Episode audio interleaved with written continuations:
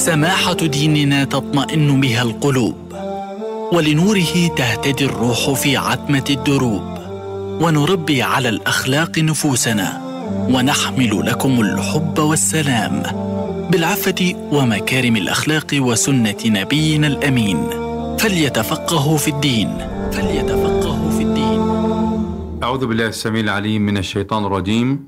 بسم الله الرحمن الرحيم. الحمد لله رب العالمين. والصلاة والسلام على سيدنا محمد وعلى آله وصحبه وسلم يا ربنا تسليما كثيرا مستمعونا الأكارم حياكم الله أينما كنتم وأهلا وسهلا بكم معنا في حلقة جديدة من برنامجكم ليتفقهوا في الدين هذا. هذا البرنامج الأسبوعي الذي يأتيكم عبر أثير راديو الشباب 98.2 اف ام من غزة. لا زالت البشرية تحتفي بذكرى ميلاد النبي محمد صلى الله عليه وسلم الذي بدد الله سبحانه وتعالى به الظلام وجاء بالنور فهو النور الذي جاء للبشرية جميعا. إنه الرحمة المهداة والنعمة المسداة والسراج المنير. لم يكن حظ الإنسان منه فحسب بل إن الإنسانية كلها بل أقول إن العالمين. حازوا ما حازوه من هذا النور العظيم الذي تجلى بمبعث النبي محمد صلى الله عليه وسلم. إذ إن ربنا سبحانه وبحمده قال وما أرسلناك إلا رحمة للعالمين. جاء بالخير بل بالخير كله. وكان الإنسان يوم مبعث النبي صلى الله عليه وسلم في ظلام دامس. وكانت الجاهلية جهلاء. تحط رحالها في كل بيت وفي كل سلوك وفي كل قول. ولكن النبي صلى الله عليه وسلم جاء بالهدى من الله سبحانه وتعالى. هو الذي أرسل رسوله بالهدى ودين الحق ليظهره على الدين كله. ولو كره المشركون. كان الناس يقتتلون لأتفه الأسباب. وإن حروبا قد شبت لعشرات السنين. أزهقت فيها الأنفس. وأهلك فيها الحرث والنسل لأسباب تافهة. فجاء النبي صلى الله عليه وسلم برسالة الحب. وبرسالة السلام وبرسالة الوئام برسالة تعزيز السلم المجتمعي والمصالحات بين الإنسان وأخيه الإنسان بين الأسرة والأسرة بين العائلة والعائلة بين المكونات المتخاصمة أو التي دبت بينها البغضاء والأحقاد والحسد والضغائن. جاء النبي عليه الصلاة والسلام لكي يستبدل هذا بفكر الرحمة. بالسلم بصفاء القلوب وعزز عليه الصلاة والسلام الكثير من قوله وفعله ليكون نبراسا للعالمين نحو حياة هانئة مطمئنة يسودها الحب والوئام والسلام بين المكونات كلها. أيها المستمعون الأكارم يسعدنا أن نستضيف في هذه الحلقة من برنامجكم ليتفقهوا في الدين والتي بعنوان هدي النبي صلى الله عليه وسلم في تحقيق السلم المجتمعي. يسعدنا أن نستضيف فضيلة الأستاذ الدكتور عادل عوض الله المحاضر بالجامعة الإسلامية بغزة لكي نتحدث حول عديد المحاور التي تجلي هديه صلى الله عليه وسلم قولا وفعلا واقرارا في تعزيز السلم المجتمعي وفض الخلافات بين المسلمين. وأستهل هذا بقول الله سبحانه وتعالى إنما المؤمنون إخوة فأصلحوا بين أخويكم واتقوا الله لعلكم ترحمون. حياكم الله فضيلة الأستاذ الدكتور عادل عوض الله. المحاضر بالجامعة الإسلامية ضيفا عزيزا دائما في برنامج ليتفقهوا في الدين. حياكم الله جميعا والسادة المستمعين الكرام. حياكم الله. فضيلة الدكتور لا شك أن النبي عليه الصلاة والسلام بعث في أمة متناحرة وقد كانت الإنسانية تحتكم إلى شريعة الغاب. كان القوي يعتدي على الضعيف يأكل الضعيف يظلم الضعيف. كان الظلم حاضرا وبقوة في تلك البيئات في زمن مبعث النبي صلى الله عليه وسلم. حتى جاءنا الله تعالى بهذا النور. محمد صلى الله عليه وسلم جاء برسالة الإصلاح وجعلها سمة وفعلا وقولا.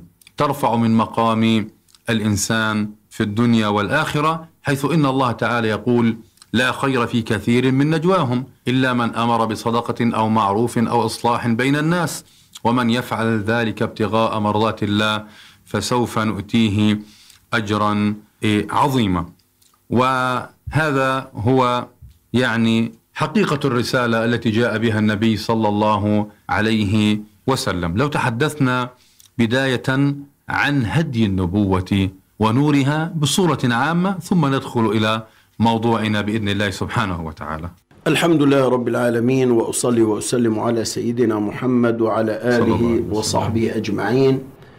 الله سبحانه وتعالى قد قال: لقد من الله على المؤمنين إذ بعث فيهم رسولا من أنفسهم يتلو عليهم آياته ويزكيهم ويعلمهم الكتاب والحكمة وإن كانوا من قبل لفي ضلال مبين. هذا كنز عظيم من الله سبحانه وتعالى. أنت تفضلت قلت أمة جاهلة أمة متناحرة. الآن هذه الأمة الجاهلة المتناحرة يأتيها من يعلمها؟ الكتاب. يأتيها من يعطيها الحكمة ومن يؤتى الحكمة فقد أوتي خيرا كثيرا. يأتيها إنسان حريص عليها لا لمصالحه الشخصية بل لمصلحة هذه الأمة. لقد جاءكم رسول من أنفسكم عزيز عليه ما عنتم. يعني لا يرغب أن يرى فيكم العناء والشقاء. حريص عليكم بالمؤمنين رؤوف رحيم. هذه من أعظم نعم الله سبحانه وتعالى. وهذا النبي يحمل النور المبين ويحمل الهدي المطلق. الله سبحانه وتعالى خاطب أهل الكتاب بعامة. يا أهل الكتاب قد جاءكم رسولنا يبين لكم كثيرا مما كنتم تخفون من الكتاب ويعفو عن كثير. قد جاءكم من الله نور وكتاب مبين. نور؟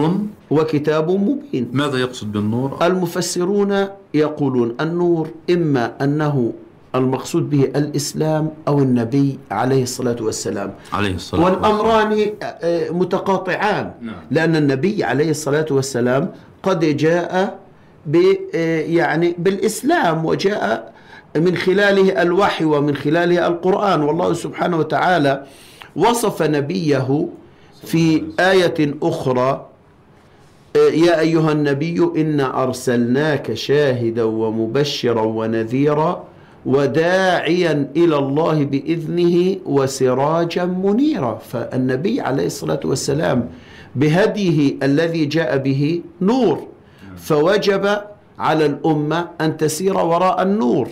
يعني تخيل الآن نحن نعتبر الكهرباء مصدرا للنور. إذا جاءت هل نعيش في الظلام أم نسعى وراء النور؟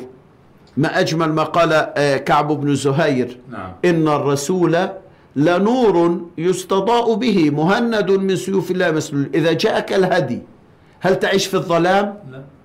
برأه الله من نور مصفى فأذهب نوره عنا الظلام ولذلك وجب علينا وقد علمنا أن الرسول نور وهدي وحريص ورؤوف ورحيم أن نتبع هدي رسول الله صلى الله عليه وسلم. الحقيقة أن هناك مشكلة. أوضحها الرسول عليه الصلاة والسلام في حديث قال مثلي ومثلكم. كمثل رجل أوقد نارا فجعل الجناذب والفراش يقعن فيها يظنون النار نورا والفراش بطبيعته يسعى وراء النور وهو يذبهن عنها يعني يحاول أن يبعدهم عن سبل الضلال عما يهلكهم. هذا و... حال النبي صلى الله عليه وسلم. هذا حال النبي. وأنا آخذ بحجزكم عن النار يعني أنا بشدكم. والناس تتفلت إلى المنكرات وإلى المعاصي وإلى ما يقودها إلى النار.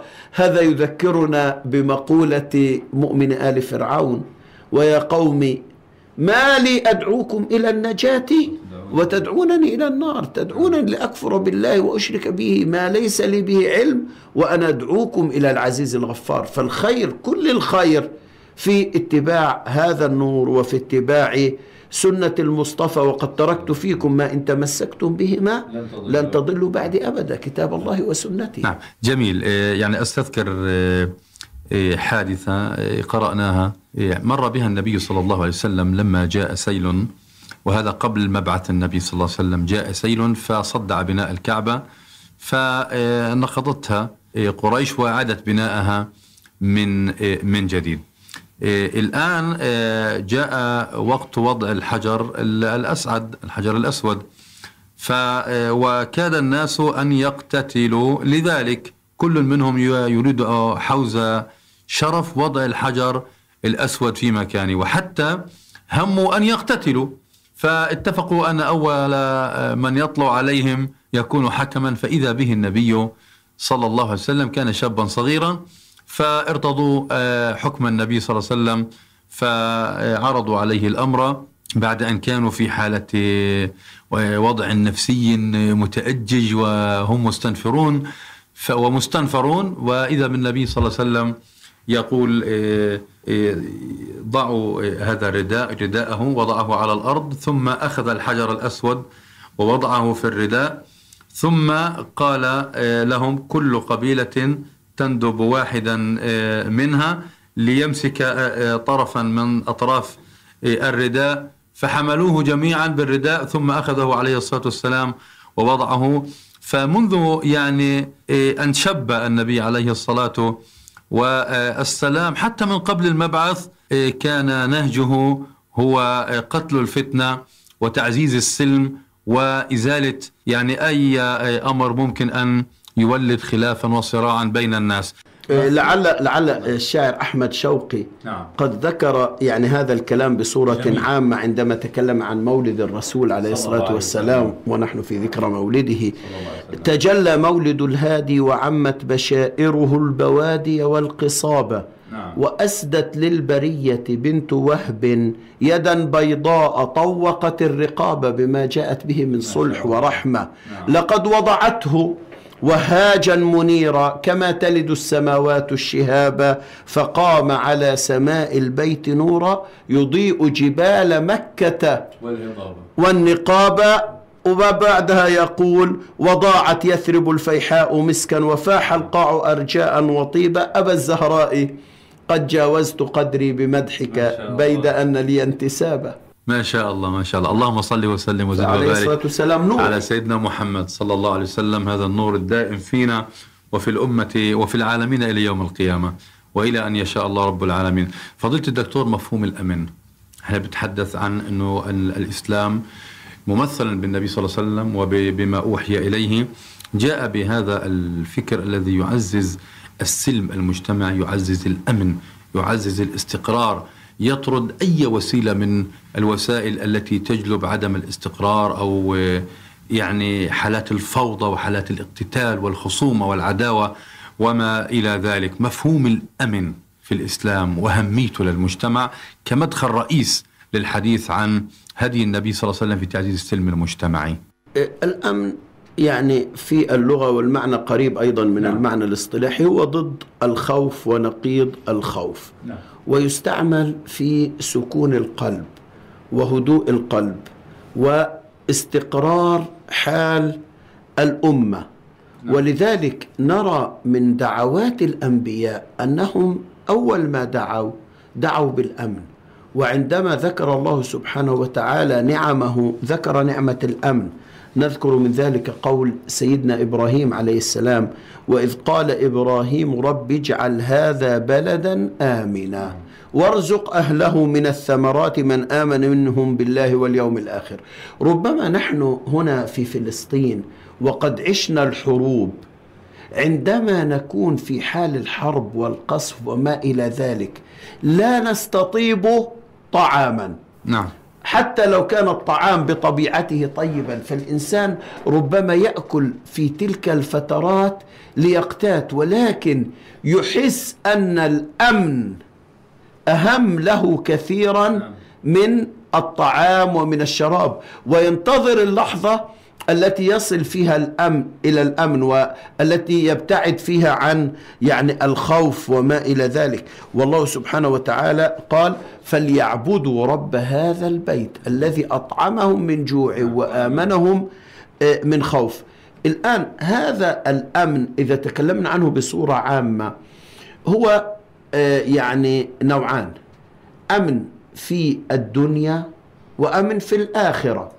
أما أمن الدنيا أن يعيش الناس في استقرار في حياتهم لا يخاف الإنسان على نفسه ولا على ماله ولا على آه، عرضه آه، لا يخاف من الاعتداء لا يعيش المشاكل. وأمن الآخرة لا يتحصل إلا إذا يعني كما قال الله سبحانه وتعالى فمن زحزح عن النار وأدخل الجنة فقد فاز وما الحياة الدنيا إلا متاع الغرور. الآن نحن في الدنيا نسعى للأمن. الأمن كل متكامل منظومة متكاملة. يعني نحن بحاجة إلى الأمن آه، السياسي وإلى الأمن الاقتصادي وإلى الأمن آه، الاجتماعي وإلى الأمن في أرزاقنا وما إلى ذلك. كل هذا الكلام نحن بحاجة إليه. وعندما يتأمل الإنسان ديننا الحنيف وسنة الرسول عليه الصلاة والسلام سيجد أنها قد أحاطت بكل جوانب الأمن حتى الأمن النفسي للإنسان. يعني الإنسان إذا فقد الأمن النفسي ربما يذهب إلى الاكتئاب وإلى الانتحار وإلى الأمراض النفسية وهذه مشاكل أيضا آه، نواجهها. فنحن بحاجة إلى الأمن بصورته العامة الكلية. هذا مهم الحقيقة جدا للمجتمع الإسلامي. ولهذا حرص الإسلام على على إشاعة الأمن والسلام في المجتمع. أكيد. نعم. وهذا منهج. منهج آه، كامل. يعني هذا المنهج يبدأ من التوحيد. نعم. لماذا؟ لأن التوحيد هو لمنع التنازع والتشاجر. الله سبحانه وتعالى قال لو كان فيهما آلهة إلا الله لفسدتا. لو نظرت الآن إلى أحوال بعض الأمم القريبة منا عندما يحصل يعني شقاق في داخل الأمة وتحكم من أكثر من جهة سياسية أو من أكثر من قبيلة كما يحصل في الدول المجاورة لنا وما إلى ذلك. الحقيقة أن المحصلة للأسف الشديد تصبح محصلة سلبية والكل آه، متنازع. آه، الإسلام وضع لنا آه، منهج الجزاء حدد لنا أن هناك جزاءات. لماذا؟ حتى يفكر الإنسان عندما يعمل العمل أن لهذا العمل جزاء. الخير جزاؤه من عمل صالحا فلنفسه ومن أساء فعليها. فوضع لنا الإسلام منظومة العبادات وهذه المنظومة الكاملة ربطها بالأخلاق والمعاملات والأخلاق والمعاملات هي التي تؤدي إلى الأمن. إذا فقدت الأخلاق إذا وجد آه، الطمع إذا وجد الجشع إذا وجد الاعتداء فقد مباشرة ماذا؟ فقد الأمن. فمنظومة العبادات الحقيقة لو كانت العبادات تؤدى بحقها بمعنى أن الإنسان يحج ويعيش روح الحج يصوم ويعيش روح الصيام يصلي ويعيش روح الصلاة. أخلاق هذا الإنسان ستتحسن روح هذا الإنسان ستسمو وبالتالي سنصل تلقائيا إلى الأمن. أما أن نصلي ثم نخرج إلى مشاجرة بعد نصف ساعة أو ساعة وإلى أن يعتدي البعض على البعض الآخر وإلى أن يقوم فلان بالقتل ويعني نحن هنا لم نحصل روح العبادة. جميل. يعني الصلاة وهي جزء رئيس من العبادات إنما جاءت لترسيخ مجموعة من القيم والأخلاق التي وكذا كل العبادات. نعم. الصلاة والعبادات ومنها الصلاة. إيه، في قول الله سبحانه وتعالى إن الصلاة تنهى عن الفحشاء والمنكر, والمنكر. نعم.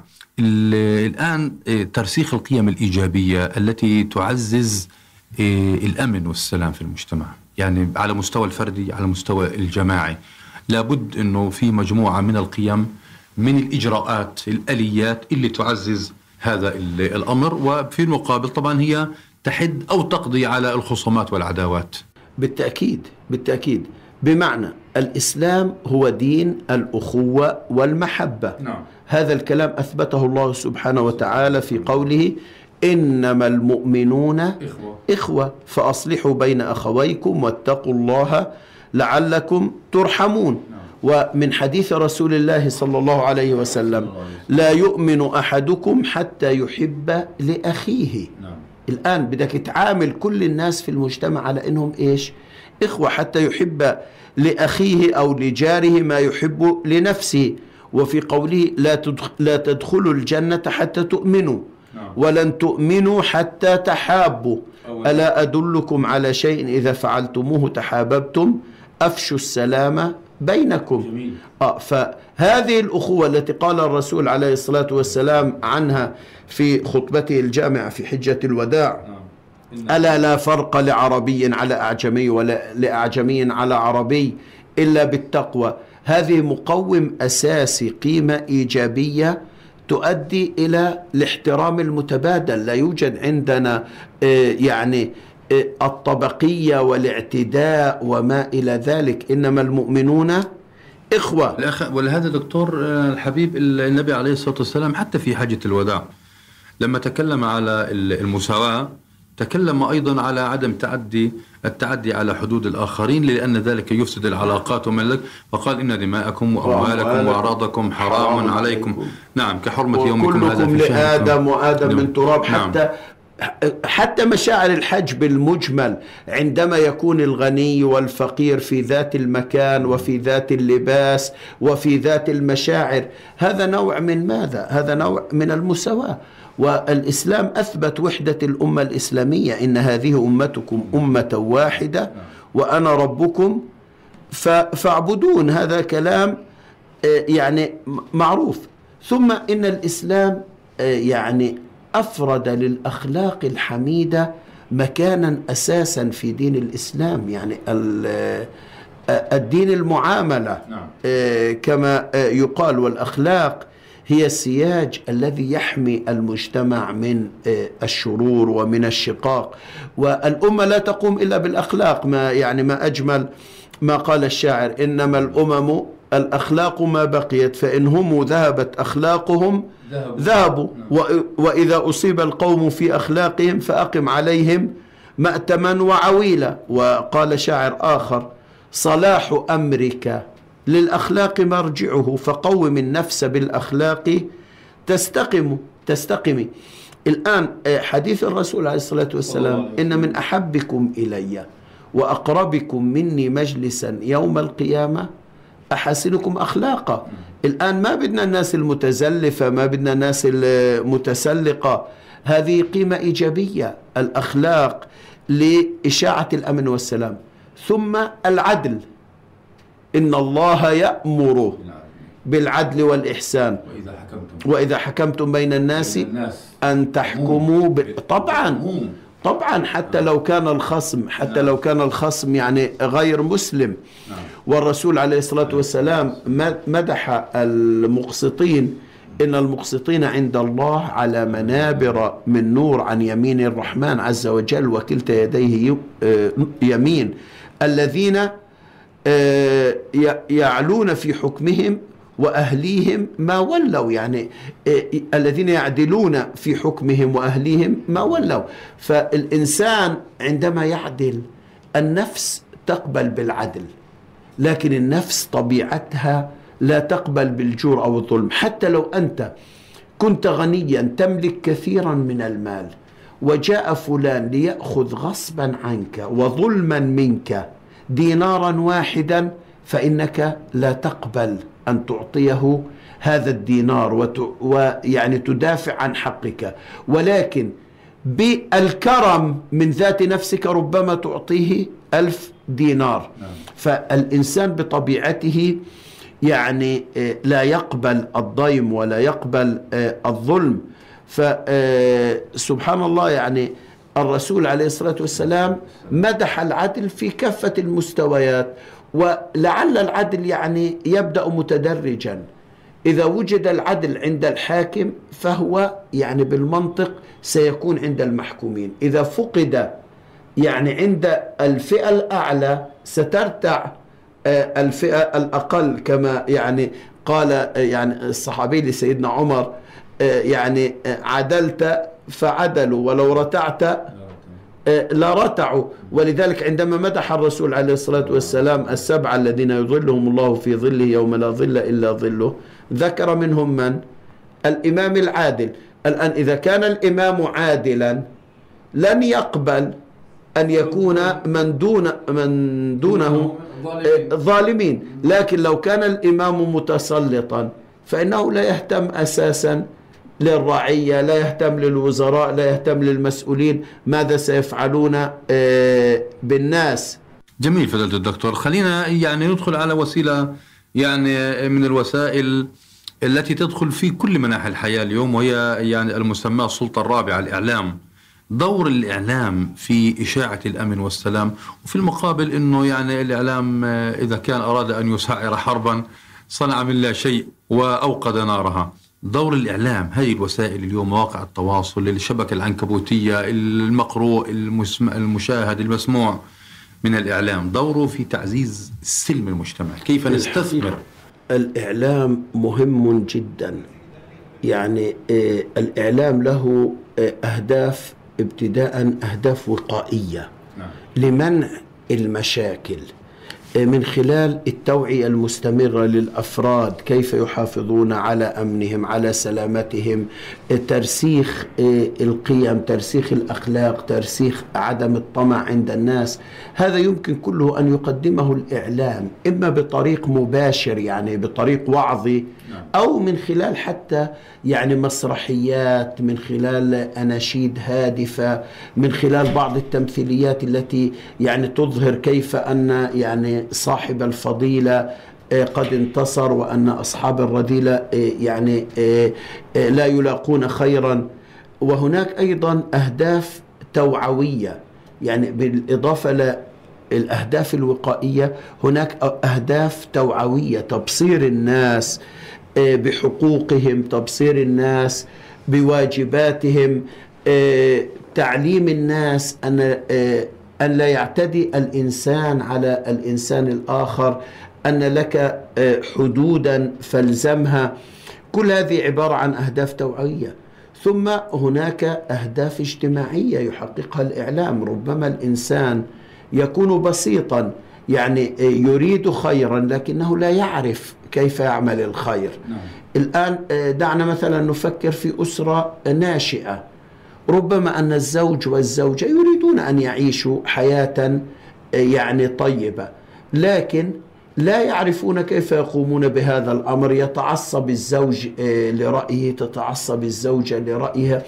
يأتي الإعلام يعطيهم نوع من الثقافة في معنى الحياة المشتركية يشرح آه، الحياة المشتركة يشرح لهم مثلا كيف كان رسول الله صلى الله عليه وسلم آه، في مهنة أهله كيف كان مع أهله آه، رؤوفا رحيما لطيفا آه، كيف كان يذكر لهم يعني لغة الحوار والمنطق.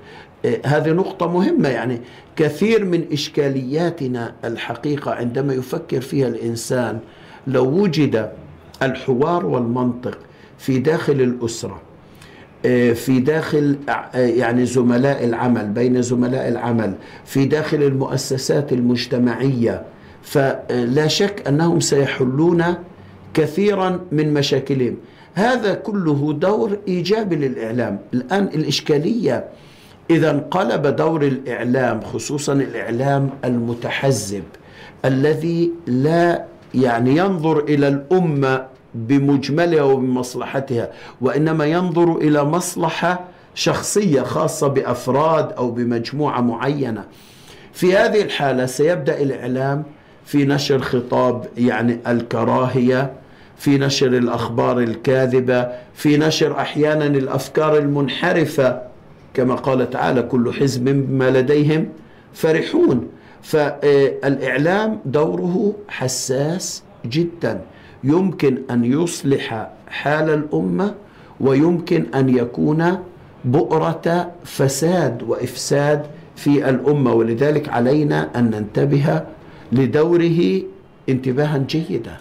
إيه، جميل يعني. وأيضا من حسن الطالع إيه، فضيلة الدكتور والسادة المستمعين الأكارم أننا يعني نتحدث في هذا السياق. نحن الآن نتحدث عبر أثير إيه، موجة إعلامية عبر راديو الشباب 98.2 أف إم من غزة. نتحدث ب إن شاء الله نكون على خير وإلى إن شاء خير. الله تعالى. فنتحدث في تعزيز السلم المجتمعي من خلال بيان الفضائل وما يترتب عليه والتحذير من أي شيء يعني يقدح في استقرار مجتمعنا على مستوى الفرد أو الأسرة أو المجتمع كله. فضيلة الدكتور يعني كأنه الحديث الآن تكلمنا عن بعض أسباب النزاع والشقاق. يعني ممكن نشير بشكل سريع يعني؟ بالتأكيد. يعني إحنا دعنا نقول إن الشيطان كما في الحديث قد يئس أن يعبده المصلون في جزيرة العرب. ولكن في التحريش بينهم.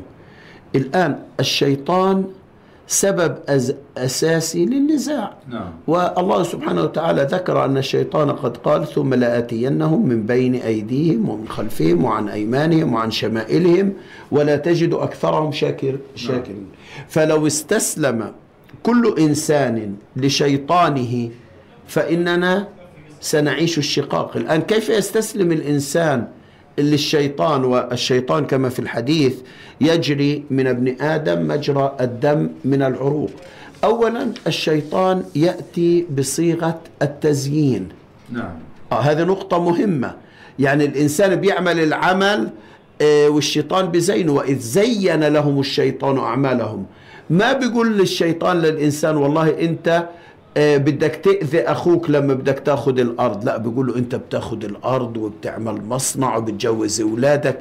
وما بيجيبلوش سيرة أنه أنت بتكون ظلمت يعني عفوا آآ آآ ظلمت أخاك أو ما إلى ذلك. وإذ زين لهم الشيطان أعمالهم. فالشيطان يقوي القيم السلبية عند الإنسان مثل الطمع. مثل عدم الاحترام مثل رفع الصوت مثل التعصب للرأي. كل هذا الكلام هو يعني نقطة انطلاق وشرارة لماذا؟ وشرارة للشر. يبدأ الأمر صغيرا ثم يكبر. يعني ويعني هذا الكلام يعني معروف.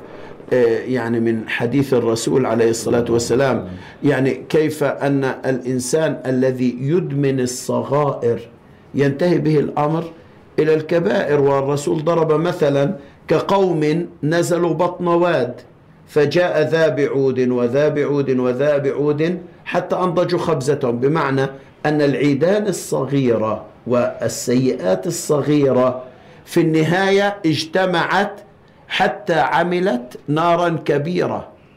فعلينا أن نحذر كيد الشيطان والأخلاق التي يأمرنا بها الشيطان وأن نحذر هذه نقطة مهمة كثير الانزلاق التدريجي في المشاكل. بمعنى الناس ربما تخرج من بيتها لا تريد اشكالا. يبدأ هذا بكلمة يرد هذا بكلمة يرد هذا بكلمة فجأة نجد أنفسنا قد وقعنا إلى مشكلة ولذلك لاحظوا القرآن الكريم يعني أعطانا وقاية. لا يريدنا أن نقع في المشكلة ابتداء. قال ولا تسبوا الذين يدعون من دون الله فيسبوا الله عدوا بغير علم. لماذا؟ لأنه لكل فعل رد فعل. لست أنت الأقوى والناس ستقف متفرجه عليك. أنت تبدأ الشر درجة يأتيك درجة رد فعل. يرتفع الصوت أعلى يرتفع الصوت أعلى. وهكذا فجأة نجد أنفسنا قد وقعنا في حبائل ومداخل الشيطان.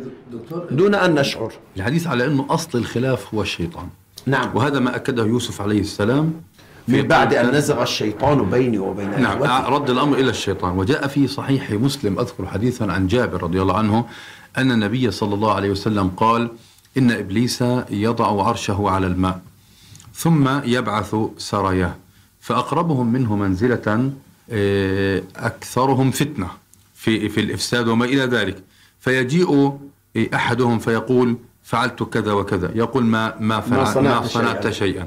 ويقول حتى يأتي أحدهم ويقول ما تركته حتى فرقت بينه وبين زوجه.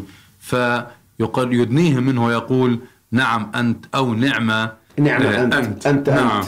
نعم آه، يعني إنه بقرب منه أنت المقصود وأنت اللي حققت المراد. والله سبحانه وتعالى يعني في هدي القرآن الكريم إيه، الذي جاءنا به النبي صلى الله عليه وسلم يا أيها الذين آمنوا لا تتبعوا خطوات الشيطان. إن الشيطان لكم عدو فاتخذوه عدوا. نعم اذا ال ال الإسلام حث على الصلح وعلى الإصلاح. وخلينا فضيلة الدكتور نقف على مسؤولية الناس العقلاء والحكماء في المجتمع. الآن في مطلع سورة الأنفال يقول الله سبحانه وتعالى يسألونك عن الأنفال قل الأنفال لله والرسول فاتقوا الله وأصلحوا ذات بينكم وأطيعوا الله ورسوله إن كنتم مؤمنين. ال- الآية بتتحدث عن الخلاف الذي نشب بين صحابة النبي صلى الله عليه وسلم حينما اختلفوا في أمر الغنائم. فالله سبحانه وتعالى وجه آه، آه، هؤلاء. يا أيها الذين آه، يسألونك عن الأنفال يسألون النبي صلى الله عليه وسلم قل وجه النبي عليه الصلاة والسلام إلى وأد هذه الفتنة وتعزيز الصلح والترغيب فيه. قال يسألونك عن الأنفال قل الأنفال لله والرسول. دعوا هذا الأمر لحكم الله. فلو أن كل واحد منا في حال أي خصومة أو خلاف أعاز الأمر إلى الله سبحانه وتعالى والنبي عليه الصلاة والسلام لسلم ابتداء. فاتقوا الله وتقوى الله هذا وقاية وهذا يعني يطرد الخلاف والخصومة والعداوة. وأصلحوا ذات بينكم وكما قال تعالى والصلح خير. نعم ففي هذا الخير الكثير وأطيعوا الله ورسوله إن كنتم مؤمنين. يعني الآية, الآية العظيمة فيها الكثير من التوجيهات والأوامر والمستنبطات التي تعزز الإصلاح بين الناس. فمن يطع الله سبحانه وتعالى هو الأبعد عن الخلافات والمنازعات. الذي يتقي الله سبحانه وتعالى هو الأبعد. إن كنتم مؤمنين أي أنه هذا من دواعي ال- الإيمان. خليني فضيلة الدكتور أتكلم وبأسلوب الحصر كما قال تعالى إنما المؤمنون إخوة. فأصلحوا نعم. بين أخويكم. نعم. وكأن الإنسان يعني الذي يرى خلافا بين إخوانه يجب أن. يتقدم ما دام قادرا على ذلك. ولذلك عندما سمع الرسول عليه الصلاة والسلام يعني أن خلافا آه، نشب بين أناس من بني عمرو بن عوف خرج إليهم النبي مع أصحابه وقال لأصحابه هيا بنا نصلح بينهم. هذا هدي النبي عليه الصلاة والسلام. بسرعة. ويستنفر الناس. نعم. وعد الفتنة. نعم وعد الفتنة. وعد الفتنة. وهذا الحقيقة يعني ما حصل عندما حصل الخلاف المشهور بين الأوس والخزرج وتنادوا يا للأوس ويا للخزرج. إيه، جاء الرسول عليه الصلاة والسلام مسرعا أبي دعوى الجاهلية وأنا بين ظهرانيكم. ف... فولد الله أن- به الفتنة. آه فيجب أن لا نسمح للفتنة أن تكبر. نعم. لأنها مثل النار إن كبرت يصعب إطفاؤها. نعم. يجب أن نبادر جميل إلى الإصلاح ال- الآن في يعني في الم- يعني في الأسباب اللي تحدثنا يعني على طرف منها أسباب ال- الخصومه والخلافات والمنازعات بين الناس إيه، الشيطان هو ال- المركز الرئيس الذي يعني يوجه إيه، الضعاف نحو إيه، أن يكونوا من أصحاب الخصومه وتغذيتها وما إلى ذلك. أيضا ال- ال- الآن حينما يستحكم الشيطان ببعض الأنفس فيجد أن هذا يظلم ذاك ونجد أن هذا يعتدي على ذاك ونجد أن هذا يأكل يأكل الحق يأكل الحق وهذا يظلم وهذا يبطش وهذا يسرق وهذا وهكذا. حتى تعددت الأسباب فصار في عندنا أسباب آه، في داخل الأسرة على المكانة على الموقع على اغتنام من الميراث على ما إلى ذلك. نجد في خلاف سياسي يولد خلافات يولد نزاعات قد تصل إلى خصومات قد تصل إلى يعني آه، آه، قتل. كل إنسان يجتهد آه، برأيه في هذا الأمر. خلافات بسبب وضع اقتصادي أو خلافات اقتصادية معاملات بين الناس في شتى مجالات الحياة.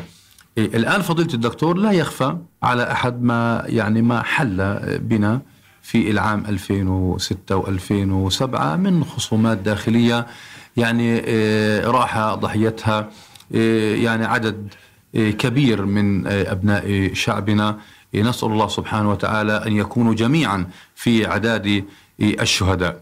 الآن ومنذ يعني فترة هناك مساعي كبيرة من عقلاء وحكماء وغيورين على رأب الصدع. ويعني خليني أقول إنه يعني ولي الدم أن أن يجبر بشيء أن نعزز شيء من السلم المجتمعي والمصالحة المجتمعية وتحقيقها على أرض الواقع عبر هذا المشروع اللي على رأسه كل المكونات الفلسطينية في قطاع غزة. أمام هذا الحالة العظيمة المنسجمة مع روح الشريعة الإسلامية ومع هدي النبي عليه الصلاة والسلام في تعزيز السلم المجتمعي والمصالحة المجتمعية. رسالتكم من برنامج ليتفقهوا في الدين. إيه، للقائمين على مشروع المصالحة المجتمعية ولكل المعنيين إيه، من ولي الدم. يعني ربما يعني أن الرسالة تكون ذات أبعاد أكثر من بعد ولكن يعني أختصرها إيه، بسبب الوقت. أولا على الجميع أن يعرف أن أجره عظيم عند الله سبحانه وتعالى فلا يقصر نعم. كل إنسان يستطيع أن يساهم يعني حسب مكانته وقدرته في هذا الأمر فالله آه، سبحانه وتعالى قد قال لا خير في كثير من نجواهم إلا من أمر بصدقة أو معروف أو إصلاح بين الناس نعم. والرسول عليه الصلاة والسلام في حديثه المشهور ألا أخبركم بأفضل من درجة الصيام والصلاة والصدقة؟ قالوا بلى يا رسول الله. قال إصلاح ذات البين. فأجر المصلحين أجر عظيم. الآن يعني نشد على نشد على يد القائمين, القائمين على, على مشروع, المشروع المصالحة المجتمعية بقوة. نعم. ثم هذا الأمر يجب أن يتم بمنهجية سليمة صحيحة. نعم. المصلح يجب أن يسير بمنهجية سليمة صحيحة. هذه المنهجية فيها العدل فيها مراعاة المصالح والمفاسد نعم. أن يردد الخصوم أي يقارب آه، بينهم آه، ألا يتعاطف على يعني حساب الحق وألا يعني آه، يسير مع أهل الباطل كما قال تعالى ولا تكن للخائنين خصيما نعم. ألا يتستر على مجرم هذا كله هو يعني يندرج تحت العدل وإذا وجد العدل فالنفوس بإذن الله سبحانه وتعالى تطيب ثم على أولياء الدم أن يستشعروا أن المجتمع بالمجمل قد تألم لما حصل نعم. وأن في هذا الصلح مصلحة مجتمعية عامة لمنع تدهور الأمور فيحرصوا على أن يتم الصلح منعا لإراقة مزيد من الدماء. إن كان البعض قد تألم فأقول الجميع قد تألم. كل إنسان حر تألم. وجميعنا يعني أهل الوطن آه، يعني آه، واحد. هل يا ترى نريد أن نجدد ألما أم نريد أن نقضي على هذا الألم؟ نقضي الآن نقضي على هذا الألم من خلال التعاطي مع لجان الإصلاح وطروحاتها. ومن خلال الصفح هذه نقطة يعني مهمة الله سبحانه وتعالى آه، يعني حثنا على الصفح. فقال فمن عفا وأصلح فأجره على الله إنه لا يحب الظالمين. وفي الحديث أعقل الناس أعذره أعذر أعذرهم لهم نعم. وإن تعفوا وتصفحوا وتغفروا فإن الله غفور رحيم. فيعني هذه هي يعني الرسالة العامة. آه، مصلحون يتحركون بقوة ويعني يتحركون بحق وبمنهجية سليمة يعطون الناس حقوقهم وفي ذات الوقت لا بد أن يعني يقبل الناس وأولياء الدم وكلنا أولياء دم بالمناسبة. يعني هذا الذي فقد هو ابن فلسطين وكل فلسطيني هو ولي دم له وكل فلسطيني يجب أن يكون حريصا على إغلاق هذا الملف بالصفح بإذن الله سبحانه وتعالى. ولا شك أن شعب فلسطين أمامه مهمة كبيرة هي مهمة هي تحرير الأعداء نعم تحرير ورد أرض كيده. فلسطين ورد ضالتنا الكبرى المسجد الأقصى المبارك والمدينة المقدسة ولا يتأتى ذلك إلا بوحدة أبناء شعبنا ورأب الصدع وأن يكون صفا واحدا من هذا المنبر منبر راديو الشباب 98.2 أف أم من غزة ومن برنامج يتفقه في الدين نبرق بالتحية لكل أبناء شعبنا وقياداته القائمة على مشروع المصالحة المجتمعية.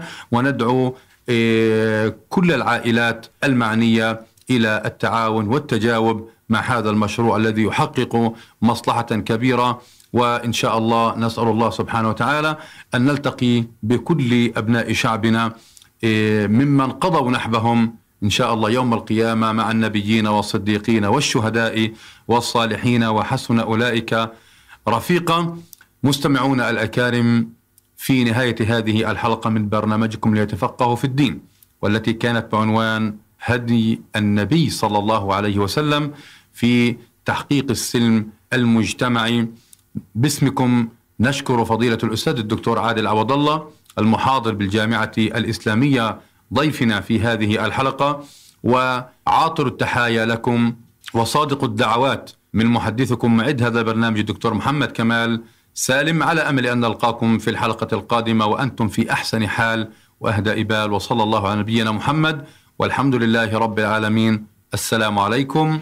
ورحمة الله تعالى وبركاته.